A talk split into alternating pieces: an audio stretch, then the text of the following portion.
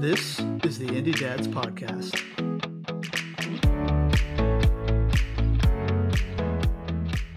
I'm Bryan, And I'm Malcolm. and we're a couple of dads sharing our journey about bootstrapping our indie businesses while still prioritizing our young families. We believe that you can hustle and work hard to build a successful SaaS freelancer indie business while still being family first. Join us as we share our learnings from building our businesses from scratch. Well, hello. How are you? Yeah, I'm doing all right. And Bryan, how are you? Pretty good. Pretty good. It's hard to believe. Well, in some ways, it's hard to believe it's been two weeks. In others, it's been it's gone by really quick. So pretty excited to be here again. Yeah, it's amazing how time is flying, eh? Yeah, Did you have a good uh, Labor Day weekend? I took my kids out to see Shang Chi, the new Oh. Marvel movie, which is awesome. Highly recommend it. Nice. Um, it's like a bunch of kung fu and superhero movie m- mixed together, so that was fun. And uh, got a lot of work in. Give a little update about that. That was a pretty good two weeks. How about you? Yeah, I think um, I don't think I got as much done as what I thought I would. Um, but interesting thing because in my head I was like I didn't get anything done, and then in preparation for the podcast I was like, well, I got to write down the stuff that I did so that I can report on it. And it's like, wait, I actually didn't do too badly. I got a few things done. So yeah, your brain is an interesting thing in terms of what it remembers. Um, you know, with with being only busy on remote time in the evenings a few hours a week um, uh, I actually found the other day I ran into a piece of the app that I'd completely forgotten I'd built, and I was like, "Wait, I built that? I had wow, that's already done. That's amazing." Oh, nice.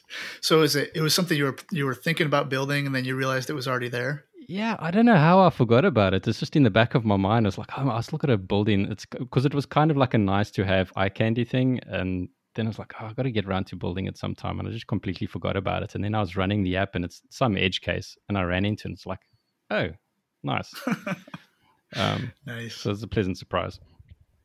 Cool. Well, speaking of remote time, why don't you walk us through how your your past two weeks have been? What what uh, updates do you have for us?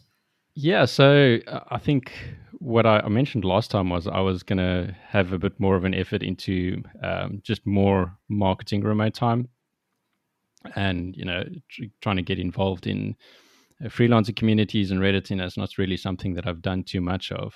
Um, but it turns out I didn't really have a lot of time to do that. I was busy with uh, bug fixes. I had two minor releases. And just so, by the way, date time stamps and time zones are not my friend. Again, it, it seems I run into that on a regular basis in my developer career, but that was biting me again over the last two weeks and managed to figure out what was going on there. Um, I did some minor feature things like we handle uh, exchange rates and uh, consume an API for that. And I just well, the thing is, if you it's got it's rate limited, so um, the more caching you can do in the app, the better. So I just added a little bit of a caching layer uh, to minimize the API calls doing exchange rate calculations. Um, but yeah, so and then on the marketing side, I didn't not do anything. Um, I actually ran a little bit of an experiment for the Indie Dads podcast and posted an article on a Reddit forum for SaaS builders um, just to see what that's like. Um, and it was pleasantly surprised at, at the effect it had. We had a nice bump in our numbers on that day. Um, and the feedback was really, really good. Um, so I'm glad uh, there are other people like us and we keep running into them. So as long as we get keep getting that good feedback, we'll keep making episodes. Um, so that was that was nice. I think that that's a nice kind of like I guess the the introvert in me was a bit worried about uh, telling people about what I'm doing on a public forum. Um, so that was a nice, easy way into that. I think I'm a lot more comfortable to to go in and and and talk about side projects and things on other forums, and you know, not not yeah, it's it's always difficult because you know your motivation for doing that is besides. I mean, you know, you're doing freelancing and SaaS projects and things like that, and you want to be part of those communities, but let's be real part of your motivation of going in there is also to try and meet more people and get more eyes on the product that you're building and there's the one side of that feels like you know you don't want to be self promotional, and it's you know it doesn't really work anyway on those communities. So it's striking that balance of being giving back first. Um, so as part of that, one of the communities that I am involved in is is the Xamarin developer community. Um, so I used that platform to create a, uh, a GitHub repository of um, Xamarin apps that are built by indie developers.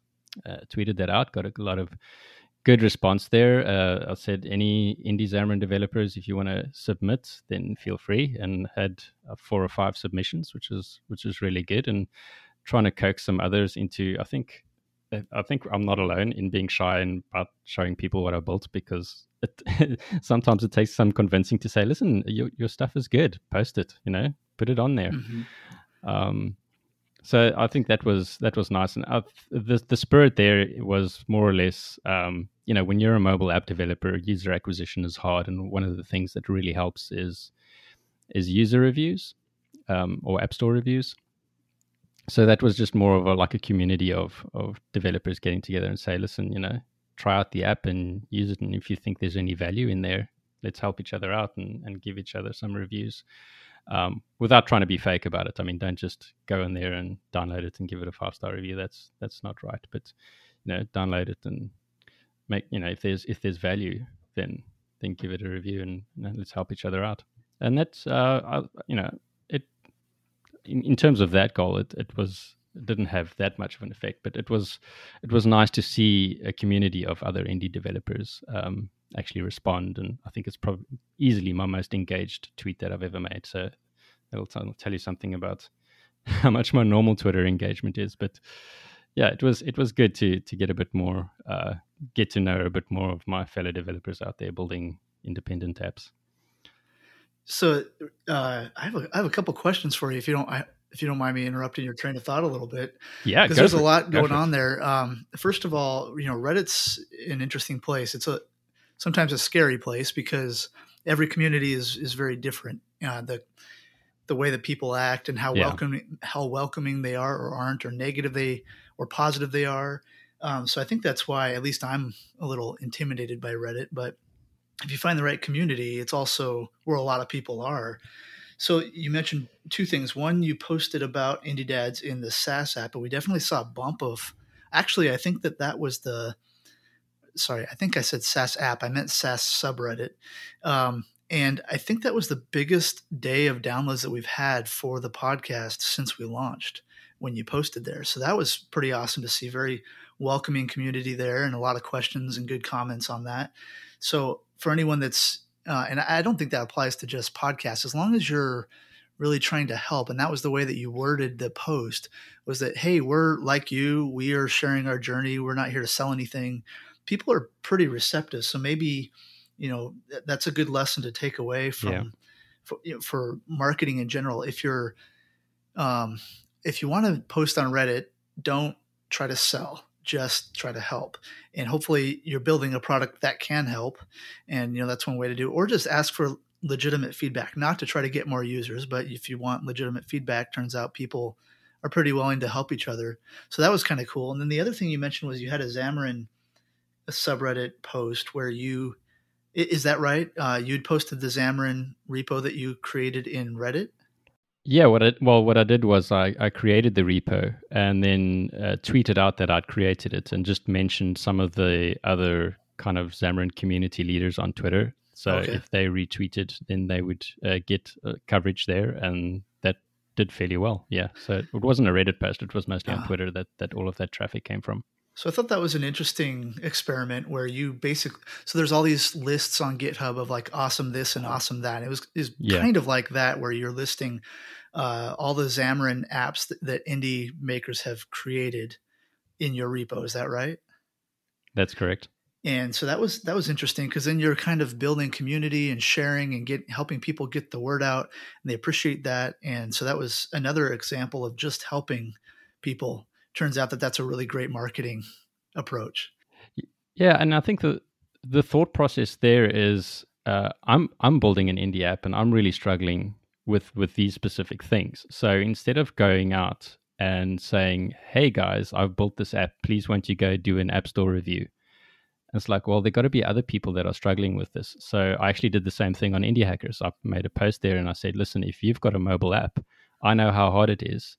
I will spend some of my time reviewing your app, downloading it, and um, and uh, playing around with it for a while. And you know, if there's value there, then I'll give it an honest review and help you get a bump in the ratings. Um, so I, I did that for all of the apps that were posted to the GitHub repo as well, every one of them. I downloaded and spent some spent some of my own time on it and gave them reviews. Cool. So that's an idea that maybe our listeners can try for whatever niche they're in. I think that's a that's a great approach. I, I think you know as I'm listening to you and thinking about my own experiences and my own you know as an introvert the challenges that I have with marketing. I think the two things that uh, get in my way is one I don't want to sound or be like salesy. You know the yeah. the whole stereotypical sleazy sales type thing. Um, and most of the time, you can just solve that by just get out there and help people with their problems. And then it's not sell, selling; it's just helping.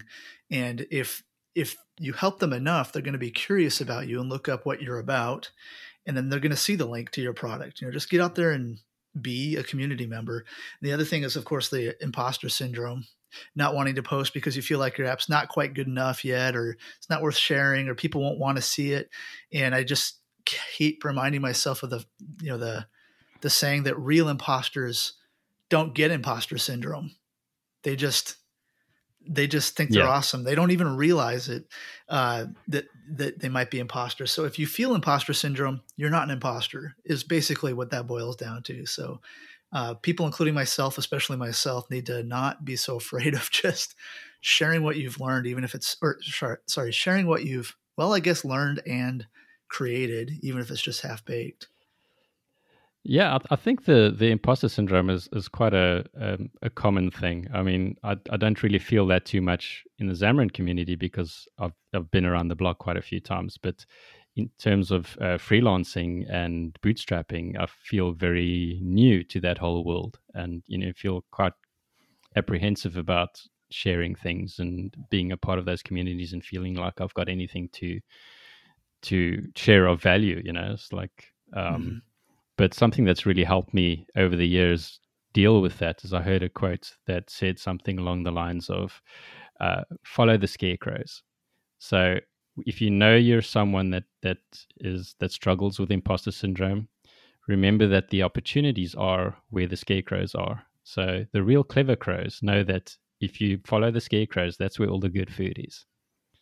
so if you if you find something that is making you afraid, nine times out of ten, that is the area that uh, is where the good opportunities are. So uh, something that, that that I ran into with regards to that was changing jobs. Right, so uh, I'm I'm very loyal. I like long term strategy. I love building products in, in a, and I feel like I don't I can't do that on six month contracts and things like that. So I I stay generally at at some at a place where I work for quite a while because I'll just you know change is, is scary and I love being part of the long term strategy and offering value there over time. And when I started the indie hacker journey, I'd realized I need more time and spending an hour a day in commute. Um, that is a really precious resource that's that I needed to get back. And the only way to do that was to find a job that didn't require me commuting. And um, you know, so I can win back some of that time. And that was part of the decision. But you know, I kind of knew that well, that's kind of quite a scary thing to go from from one world of big traditional enterprise into freelancing world for a company that is on the other side of the earth. That's if you haven't done that before that's scary. But then the objective me was on the side it's like well if it's scary it usually means that's going to be a good thing. So go for it. Discuss it with the wife first and then go yes. Uh, but how do you know if it's um, your intuition correctly telling you no that's a bad idea. That's dangerous versus it being something that you're just um, not sure of and avoiding it just because you're not familiar with it and maybe it is the best thing for you a scarecrow like you said. How, how do you distinguish? Because i think that there are some cases where it's like well i'm just going to quit my job and go full time um, some people have done that and it's been disastrous for them. And, and that might have been it might have looked like a scarecrow in their case. So how do you distinguish? Yeah i think it comes down to and we all know when it's our own insecurities so it's an internal fear that you're manufacturing or where it's real external fear. So there's real risks to this thing that you're about to do. Um, and if we're honest with ourselves we know the difference whether mm-hmm. it's an internal fear that you're just trying to make up reasons why you shouldn't be doing something uh, versus an unreasonable amount of risk. Um, so if I was in a, you know, for example, a really high amount of debt and I didn't have any savings, um, then changing jobs to something that's quite risky would probably not have been on the table. And hence the speaking to the wife part, because I find that really helpful.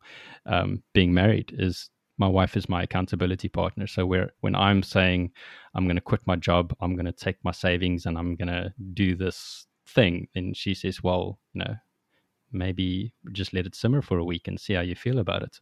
I don't think mm-hmm. it's a mm-hmm. great idea. And then most often than not, um, you know, she brings some objectivity into it. So that really helps. So looking at analyzing your own fear, where that's coming from, and having an accountability partner, whether that's your wife or whether that's a friend that you know really well that understands the world that you're living in.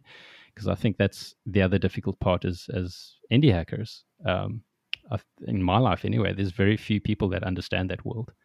Um, this is where the online community is helpful, but then how well do they know you? So it's it's really a trick, and hopefully something we can cover more in depth in a future episode. Is like where do you find that accountability, and how do you take someone with you on that journey because I think it's really important. Yeah, I love it, and I love the analogy of the scarecrow. I'm definitely going to be using that um, the coming weeks here. It's good, good way to think about it. Yeah. So, so how about you, Bryan? Oh, well, um, you had a, an eventful last two weeks, eh? it's been a busy couple of weeks. I don't know if you noticed my shirt, but I, I'm I'm even repping one of the things that I shipped. so I launched something. I last episode said that I was going to launch Woo-hoo! a new project, and I did. And uh, it was a really intense couple of weeks. Um, at the end of the first week, I actually kind of referenced being pretty close to burnout on Twitter. Um, I have a newsletter that I send out every Sunday, and I woke up Sunday morning after working all week, late nights, early mornings, all day every thought, you know, uh, aside from the time that I spent with my family was was on this project, just trying to get something shipped. Partly because I said I would, but also because it was exciting and fun. Um, and I just realized Sunday morning, uh, I just I need a break. I'm sure that some people will be disappointed, but like let's be honest, nobody sits there waiting for my newsletter to come through. So I sent a message out to my newsletter uh, subscribers and said, "Hey, I, I, need a break, and maybe you do too you know, consider whether whether yeah. today is a good day for you to take a break. And I just turned off my phone and everything and, and shut it down. Um, all electronics were off for the day, and it felt great. And then I got back to it uh, actually Sunday night. By by the evening, I felt like I was ready to go again, and I got it shipped. So technically, I launched it at the end of the first week, like I said I was going to. And so I got a basically an MVP version launched, but it didn't have any articles written uh, because nobody was using it, obviously. So that's why I didn't announce it. Uh, and then I spent the the next few days uh, writing some articles uh, that to kind of uh, both showcase what it could do and also get some thoughts that I've had out there. Last week or last episode, we talked about ugly babies, and I created a post about my take on that and uh, posted it. And I I posted a few of those articles without announcing, and um, got a few hits on it, and that was kind of to test the waters to make sure the thing didn't fall apart if I were to announce it, and, and a few more people would go. Uh, and then I announced it, and um, got a pretty pretty good reception. A lot of people are really uh, excited about the idea, at least on Twitter. And this is the whole premise of the mom test. You know, everyone will tell you it's a good idea. Yes. So yes, we'll see exactly. if they actually use it. Uh, but at, at, a minimum, I'm using it. So um, we got a few people that have signed up, a few test uh, blogs that have been posted, and we're just going to keep working on that. I think with this product, it's kind of a long game because, uh, at least in my mind, the best way to market a blog platform is through blog articles and SEO yeah. Yeah. and the network effects, and that just takes time. So, my plan with that is to um, I'll keep chipping away at features. I'll I'm going to try to blog every day or two, uh, a meaningful article, not just filler stuff, and uh, we'll see where that goes. So I know you were you were struggling with the with the pricing model for minimal um, you kind of went in one direction and then you changed tack a little bit halfway through. Can can you talk us to us a little bit about that? Yeah, it was another. Um, I should have realized, I should have known, but it's something that I think so many of us make in terms of mistakes. You get so excited and so in love with your idea that you think as soon as I launch this thing and I get eyeballs in front of it and I market it successfully to the right people, everyone's going to want to sign up um, yeah, it, you know, and so I I launched it with um, really basic pricing. It was per month or per year pricing with a discount, of course, for the annual plan, and um, no freemium plan because I'm an indie maker. I have costs, and it's coming out of my pocket. It's coming out of my savings account right now. Um, so I, I really figured I, you know, I can't really um, afford to make it free for everyone, but if there are people that are passionate about the concept of a, a, minimalist or really lightweight blog and they are excited by it, well, maybe I'll get a few subscribers to help me pay for my server costs, which are, as of right now, about 50 bucks a month uh, because I beefed it up a little bit. It doesn't have to be that expensive, but I beefed it up just to make sure that on the first day it didn't crash. Um, so I could I could bring those back down, but it's you know it's definitely losing money right now. But yeah. then I quickly realized, you know what? Of course nobody's going to pay for this. They why would they? They don't know what it's all about yet. They don't trust the the product because it's brand new. They hardly know me. So like I would I don't blame them for not totally trusting me blindly. Um, so I do need to offer well and there are so many other alternatives out there with more features. Yes. I do need to offer some sort of freemium option for this type of product. Uh, I'm not saying that every product needs to, but for this type of product, I did. So I said I would take the weekend. I got super excited and in, in flow, and I actually got it done in a few hours, and oh, uh, nice. shipped it shipped the freemium version that night. Uh, so it's out there now. You can get a free personal blog. There are some limitations that I'm reserving for um, for the you know future kind of paid plans, but I mean, all the all the main features are there. You can create a, a blog. You get a personal address. Uh, so minimal.blog slash at whatever is your blog. You can post as many articles as you want. All that stuff isn't limited because I want to encourage people to try it, to write, yeah. to publish things, yeah. to use it. Um, but then, in, you know, I'll, I'll, figure out what people want. Uh, I'll figure out pe- what people appreciate and value, and what the kind of premium features are after people start using it instead of trying to guess what they were before. And that's where I went wrong. Yeah. So now you've done something very interesting because you started out with Freelance Sugar and you spent a significant amount of time in there. Um, now you have minimal.blog, um, mm-hmm. which is probably an easier onboarding for users because it's just writing articles, right? There's no big investment in deciding what freelance product you're going to use. Um, so where is your head at in terms of your usage of your time and i guess this goes into the, our, our topic for the week is like how do we manage our time? And how do we split it? And one of the main decisions is if you've got a couple side projects how do you decide where do you follow the customers where they get most excited? Where's where's what's your thoughts on that? Well i'm going to answer that. I'm going to turn it around on you because you reminded me of a question that i had for your update regarding this. But um, as i kind of mentioned a little bit ago i think a blogging platform and marketing that or any blog, you've got to play the long game. You're not going to get a, sudden, yeah. a ton of features or excuse me, a ton of users all of a sudden. Even if you write an article that appears at the top of Reddit or wherever or Hacker News, it's just going to be a flood and then it's going to drop off a cliff. And then you're you might have a few new users that stick around, but uh, it's this kind of cycle. Or you write a lot of really good evergreen type posts and then you let them bake and then eventually the SEO starts building, and then six months from now, you have some good steady traffic from these posts. And that's what I'm going to have to do. And so obviously, I don't want to just sit around for six months and write articles. I do, you know, every eight hours a day every day. Um, there are other things I could do to market it, um, but and I'll, and I'll, experiment with those. But for the most part, I'm going to be writing maybe an article a day or uh, article every other day, something like that. The rest of my time, I'm free to work on other things, and so I can now decide: do I want to go back to? Well, I have a few options. I can either go back to the freelancer project and work on that while I work on marketing the blog, you know, minimal.blog, or I can do market on work on marketing both. I got I have to figure out the whole marketing for freelancers stuff, which I really should be doing anyway. I shouldn't just build it and then start marketing. I should market while I'm building. Or yeah. I can work on minimal features while I work on minimal blogging and marketing. Or I can work on something new. Um, so I've got to figure that out. I think that's what I'll be working on this week is figuring that out. I do kind of have the itch to go back to the freelancing part now that I've had some. Well, I've had a win with this product that I've shipped, which feels really good. Um, so I'll be I'll be figuring that out. I think that's what I'll be working on over the next two weeks.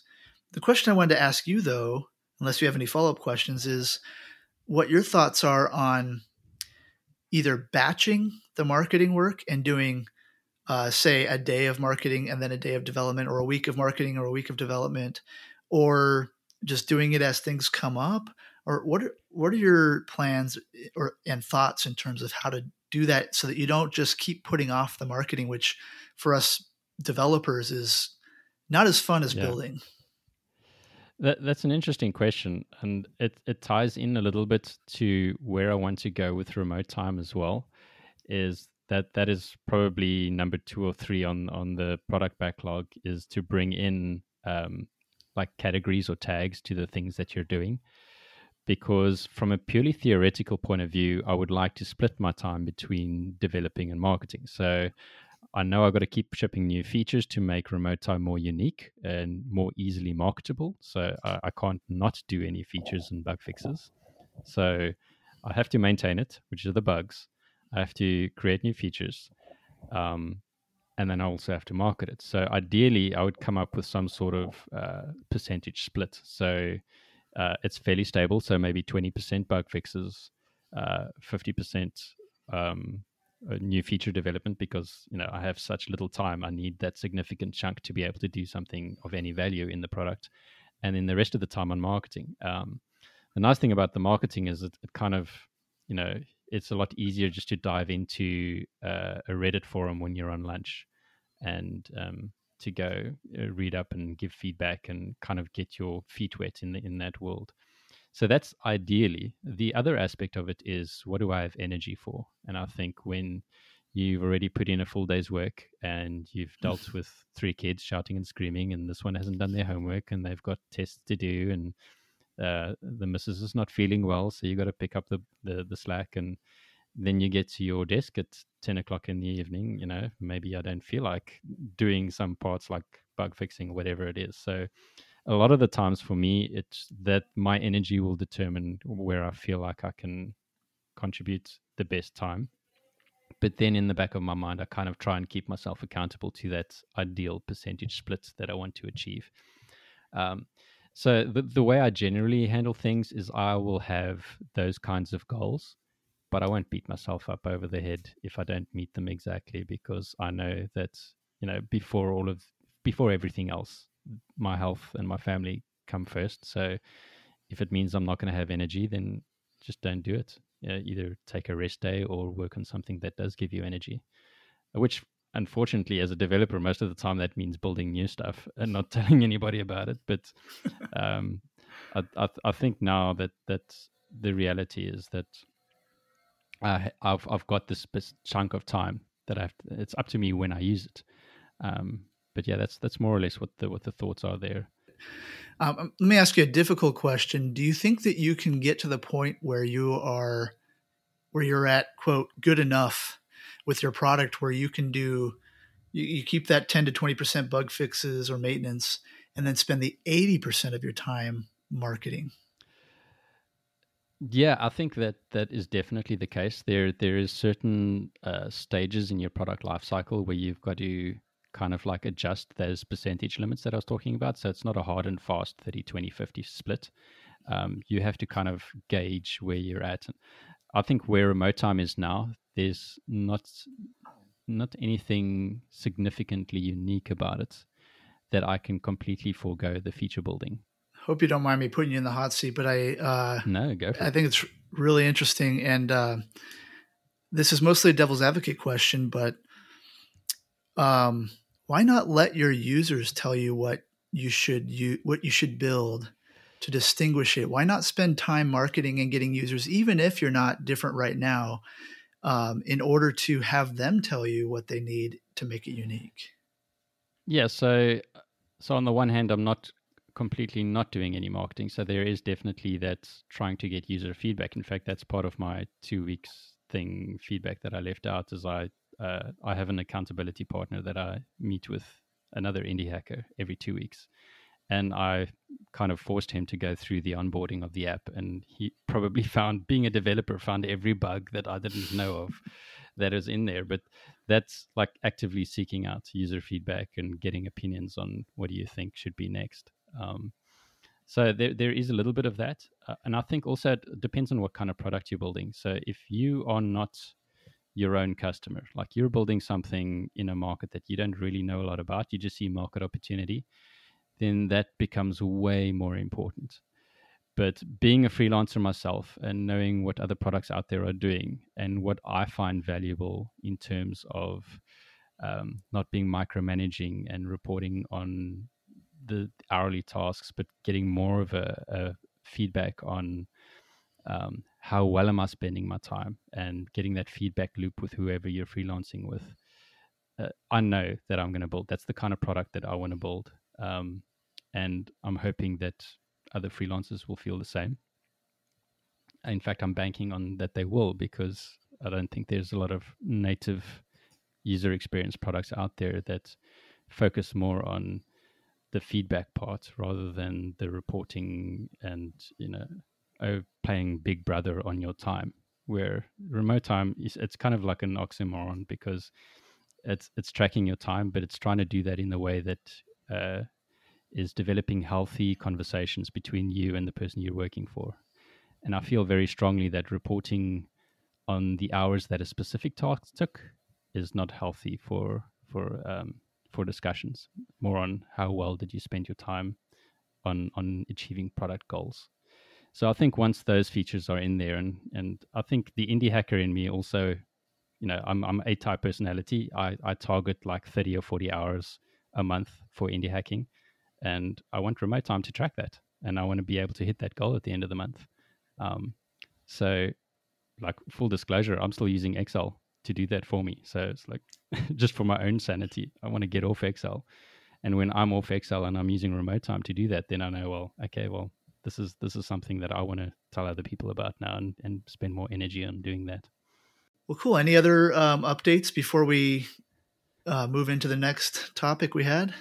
No, I think that's about it. So uh, as we as we go into we talk about time management, uh, Bryan, do you want to take us through how has that changed for you from being having a full time job and being really passionate about products and side projects and things like that, and managing family time? I mean, you've got five kids, so that that's I'm pretty sure that that you want to you know make sure that each one of them feel like it, they're important, and but you you've got this really passionate hobby or um, ambition that, that that needs a lot of time. So, how did you do it when you had a full time job, and how has that changed since you've decided to go full time on indie hacking?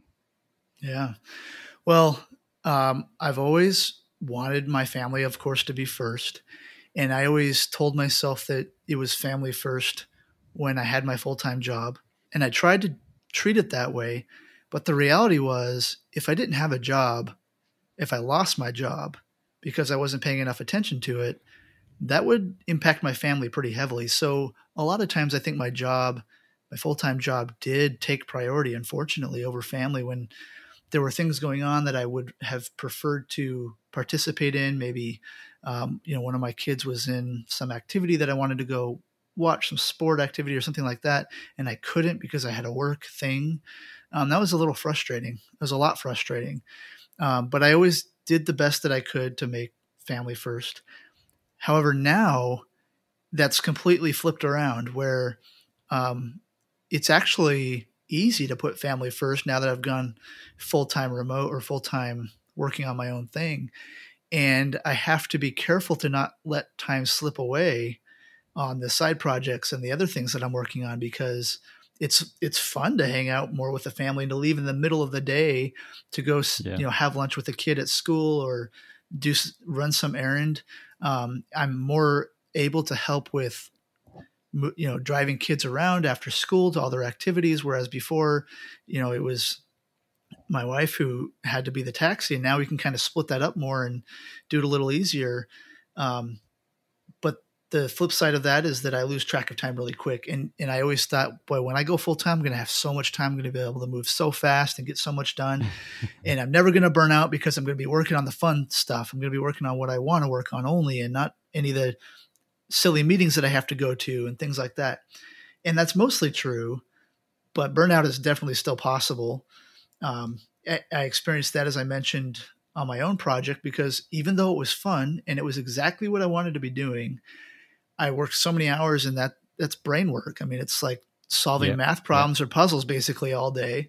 Um, and so I had to keep an eye on that. And I think that was a, an important lesson for me there it won't solve all your problems once you go full time it won't solve the burnout problem it won't solve the prioritization problem or any of that other stuff you still have to manage your time and uh, that's been kind of the challenge for me the adjustment waking up every morning and going i could work on everything on everything or anything but i could also end the day with not much to show for it if i don't if i just wing it so yeah. i'm still back to having to you know plan my day think through what is going to have the most impact on my future, my future, my plans, my goals, all that stuff.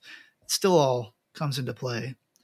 Um, so it's a little, it's definitely easier. I love it, but uh, it's just a different set of problems. Have you had to set up any boundaries with your family in terms because like dad's home all the time now, so that means we can tell him about the latest Mandalorian episode and um, you know, ask him what he thinks for half an hour, and then five minutes later, child number two comes in and says, "Hey, Dad, did you see this thing that I drew?" How, how do you have you had to manage that with your family? Well, the the nice thing is that the pandemic forced me to work from home while I was working full time for a good year before yeah. I went full time on my own. And so that transition was a little easier. It's basically if my door's open, I, I have this office that it's kind of dedicated to where I work. If the door's open, you're welcome to come in. There's a couch in here. You can sit down, hang out, we can chat. If I need to go heads down and really focus on something, I just close the door. And they know if the door's closed, dad's focusing. And so I try to keep it open as much as I can. Um, and so I kind of use that, I guess, uh, as the way to signal where I'm at. Yeah, I think that's really helpful if you have a dedicated workspace. Um, I think if you've got your desk set up in the bedroom or in the lounge or somewhere public, then that's a lot more of a challenge. Uh, so we actually converted uh, what used to be in like a, an external room uh, into my office and we just broke through the door there so that we can access it from inside the house. And that made a world of difference working from home. And very similar you know if they know if, if the door is closed then if it's urgent they can knock and i'll ask what it's about. But they know you know if it's not important then come back later when the door's open. Um, and not everybody has that luxury i realize. So I mean, the other yeah. way that i've done it in the past when i haven't had that luxury is headphones uh, I, I explain to my kids if my headphones are on, it's not because I'm enjoying music, it's because I'm trying to focus. That is how you know that I'm focusing on something. And so I use that just like the door headphones on, dad's focusing, headphones off. You know, it's fair game. It's another option. Yeah, I've, I've seen some of these IoT geeks uh, wire up a red and green light outside the office door with a mm-hmm. button that they can push. That would be really cool. I wish I had time to to build something like that. Yeah. Yeah, I, I think in terms of time management, um, a quote that I came across really early on when I started getting serious into the indie hacking thing was from a former CEO of Coke, Brian Dyson. Um, and he said, Imagine life as a game in which you are juggling some five balls in the air.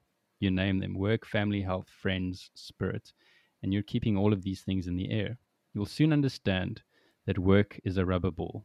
If you drop it, it will bounce back. But the other four balls family, health, friend, and spirit are made of glass. If you drop one of these, they will be irrecoverably scuffed, marked, nicked, damaged, or even shattered. They will never be the same. You must understand that and strive for balance in your life. And that really struck a chord with me. Um, you know, I always when I went to job interviews from really early on, I've made it very clear how important my family was to me. And I said, you know, if you hire me, don't expect me to be working ridiculous overtime hours. I mean, if there's an emergency, I'll do that, but I'm I'm I'm not one of these guys that's going to be spending 16 hour days all the time because you're under pressure all the time. So, just being very clear about your objectives from the get go, um, and understanding what balls you can drop and what balls you can't. Um, you know, and maybe for for each person that'll be a bit different, but I think definitely for us that you know your family and your health, um, th- those are really things that need to keep going to give you longevity and and um, give you a purpose. I love that quote, and I think it um, it also extends to your work life as well, um, in terms of managing stress and in terms of managing expectations. It's the same thing at work, just like in your the balance between work and, and personal life, like you just described. If you think about it just at work, you've also got glass balls and rubber balls that you're juggling, and some of those work those tasks that you've been given at work are rubber balls, and you should be okay with letting those drop if they're not yeah. going to make or break you at work. And you have to get good at letting those drop in order to, in order to manage your own stress because stress, you know, is brought home uh, whether you whether you try to or not, or whether you try not to or not. Um, you end up bringing work stress home with you, and so it's really important to not only do that in your personal life and balancing you know the glass balls and the rubber balls between personal and, and work life, but also do it at work or maybe even with your family when you're talking with your kids or they do something that drives you crazy. Maybe that's a rubber ball that you can just let go and it's just not worth, you know, getting upset over. Or maybe if it's something like, you know, really important, um, being honest, for example, telling the truth, not stealing, all those sorts of things. Those are the glass balls that you really should get after your kids for. So I think that analogy yeah, yeah. is fantastic and it applies to so many different areas. Yeah, and, and about the same time, I think it was between 2013 and 2015 where I started to get really serious about doing something and turning an indie side project into a full time job. Um, I was playing golf quite regularly, and even though I'm an introvert, um, it was something quite fun for me to do. Was just sign up for a four ball on a Saturday morning just on my own and be paired up with three random guys. And the thing about golf is, I think mostly it's like semi-retired older gentlemen who, um, you know, have finally found some free time to do the thing that they love. And something that really struck me having conversations with these um, older men was the regret that they had in you know they they're successful they're driving nice cars They've got big family homes but they would talk about all the time that they've missed with their children and all the time that they've missed looking after their health. You know a lot of them have got knee problems and wrist problems and they're doing the thing that they love but they're seriously handicapped because they didn't look after themselves in their younger days. So i guess all of that came together um, for me and just made me realize um, you know, and, and my folks as well are, are, not that healthy. My father's a diabetic and asthmatic, um, and he's really struggling in his old age, and that's as a result of not investing time in his health when he was younger. So I guess all of that came together for me and just really made me very like uh, hard on what what is important and what what balls I'm not prepared to let drop. Um, so yeah, as as somebody who's still working full time, initially it was a full time job plus an hour commute. Uh, so that was something that was quite, uh, you know, ate away at the time. So I figured for a limited amount of time, I was willing to, and obviously I had a, this conversation with my wife to say, well, I would be working evenings, so I got to figure out the sleep thing because um, at least that's I'm not digging into anybody of my family's time. So I, for sure I can I can carve an hour or two out of my sleep time. Um, and then I was working Saturday mornings, I think most of Saturdays as well. And I was getting about probably 50 to 70 hours a month worth of work. The sleep thing was interesting. Um, generally, normally before I would I would be in bed by say 10, half past 10 in the evening. And I thought, well, I've got to get some extra hours in. And I, I did a bit of an experiment of how many hours of sleep I actually needed. So that was quite fun for a while. I think I went down to five hours a night at one point. And then I wow. discovered when I was at work, and if the conversation wasn't really interesting, I would be kind of nodding off to much to the bemusement of my of my work colleagues. Um, but when that was happening, I was like, okay, that's that's too much. And um, so I, I, after a bit of experimentation, I figured anywhere between six and seven hours of sleep, I'm I'm still okay. I've got energy, and I can win some of that back over the weekend. Um, it also wasn't right off the bat that it, it, there was a lot of probably for about three months. I would get to that ten o'clock in the evening. You know, you've trained your body your whole life that that's when you go to bed. So now to push that out by another two hours or three hours, um, your body says no. you feel really tired. So it was really very much a discipline thing of like, okay, I'm going to go sit at my desk now. And it didn't really help that my wife and I, in the evenings, we generally settle down. Um, we've got a TV in our room, so we we sit in the bed and it's nice and warm, and we'll like watch an episode or something. So it's really easy to feel tired in that setting. So there was a lot of disciplines like, okay, it's ten o'clock now. This is very specific time. I'm going to go sit, and I'm I know I'm really tired. I want to sleep, and usually within ten or fifteen minutes, I feel okay but it takes a lot of discipline to do that regularly. And I found after about two or three months, my body reprogrammed itself and I was ready to go. And, you know, now I don't feel tired until about one in the morning. So that, that carried on for probably about two years. And my wife and I had had that uh, discussion on it being a limited amount of time, and she was being the accountability partner that she should be, and said, "Well, how long do you see this going on? Because Saturday is prime family time, and you know you end up spending Saturday working, and then the Sunday, which is supposed to be a rest day and family day, you're catching up on all the chores that you normally do on a Saturday. So, what's going on here? So that kind of like led me to a decision point on okay, maybe some things have changed. How do I hack my time? And so one of them was the job, which I talked about earlier. Um, to going to a fully fully remote job freed up time to be a lot more flexible, uh, not commuting at all. And then I, I, went back to spending family time on the weekends.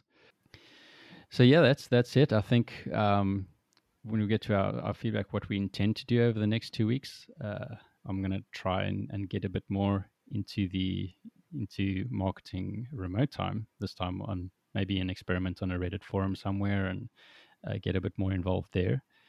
And I want to get into the features of like uh, that will help me get rid of my Excel spreadsheet. So that's uh, time targets um, for each. So I have a client set up for my side projects, and I have a client set up for my actual day job. Um, you know, and I have to do about forty hours a week for that. So if I can do that inside remote time, that'd be great. So I'm going to see if I can get a basic version working out in the next two weeks. How about you, Bryan?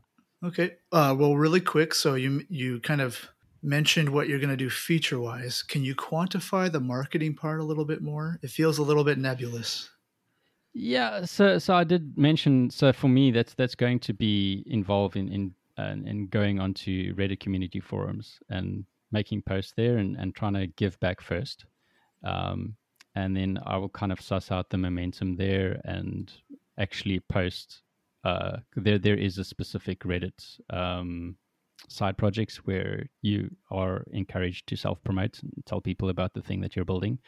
So I'm going to start there, um, post remote time there, and try and get some good feedback, and then depending on how that goes, um, see where that leads to.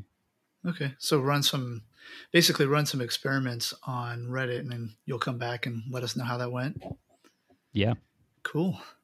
Uh, I'll try to be I'll try to quantify mine a little bit too because they're also a little bit vague. Um, the easy one is I want to write, obviously, use minimal.blog more uh, dog food it. So at a minimum, I'm going to write between now and the next time we record five decent sized, as in not necessarily number of words, but good thought put into. So five blog articles. Uh, I'll post those on obviously the blog and on Twitter if anyone's following and wants to see what what I have to to say, I guess. Um, and then I need to figure out what's next. So marketing, blogging, that's part time. What am I going to do for the other, I would say, three quarters of the time that I have? Um, that's yeah. either going to go back to freelancing, the freelancing product project. However, uh, I'm going to um, really trim down the scope. This three week launch that I did really changed the way I'm thinking about launching and getting stuff out there. The hard part is there's a bunch of, of invoicing apps already out there. So it's the same problem that you have. How do I get people to yeah. even use it if it's the same as everyone else? So I'll, I'll figure that out in this first week by the end of this week. And then next week, I'll work on building whatever that thing is. And uh, by the end of that week, I will have it scoped. So I'll know how long the first release will take me. I'll have that uh, to report back on next next podcast episode, and um, then I'll be able to kind of quantify what, or actually not quantify, but uh, commit to when I'm going to launch the next thing that I'm building. And I'll also be going to MicroConf Portland next week. Ooh, so that nice. is uh, I fly out on Tuesday. I think we attend on Wednesday, and uh, I'll fly back on on Thursday. And it's it's meant to be local, so it's not like something that, are, that people are expected to fly in for. But I was so excited to get back into the swing of things, mm-hmm. so I'll be going to that, which will cut into some of my time. But I'll I'll bring back a little report on that and share how that went as well.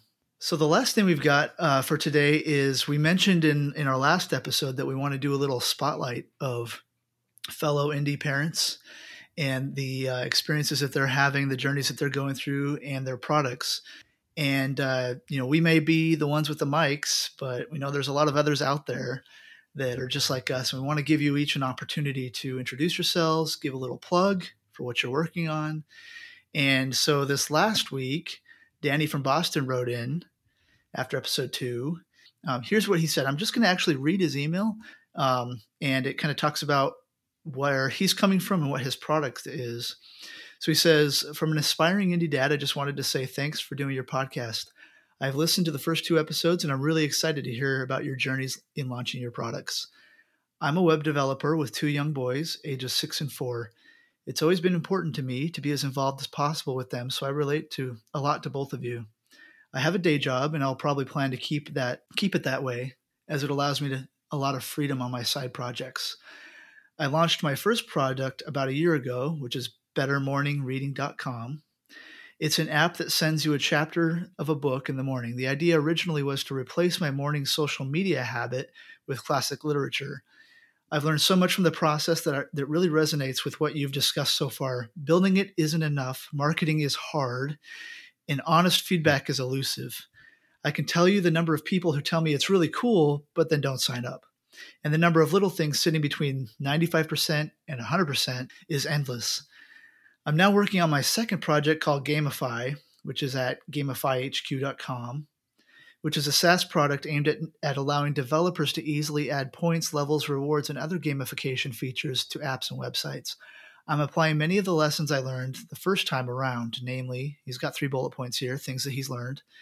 One, aggressively seek out and use free plans from vendors, namely Netlify, free tier, other expenses. I think he's referring to things like hosting, um, and keeping expenses at zero zero dollars for way longer uh, this time around. Number two, use a component library for front end instead of doing it all original designs. Generally, reuse as much as possible, make the most of limited time. And then number three, build an audience before and while shipping the MVP, which for me or for him means posting some use case studies about how other apps are gamified wishing you the best of luck on your products and the podcast as well.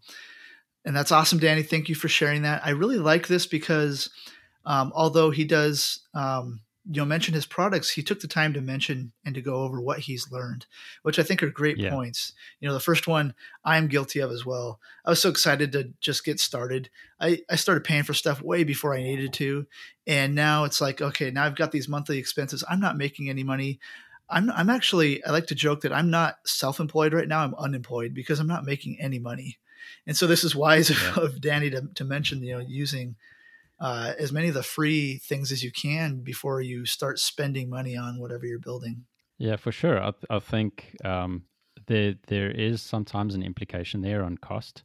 Uh, like I went that route. Everything I'm using is completely free up until a certain point when you start paying.